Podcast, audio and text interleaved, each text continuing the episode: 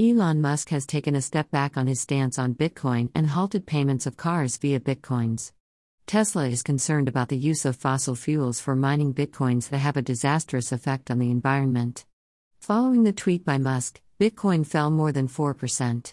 Tesla, in this quarter, spent $1.5 billion on Bitcoin and then cut its position by 10%.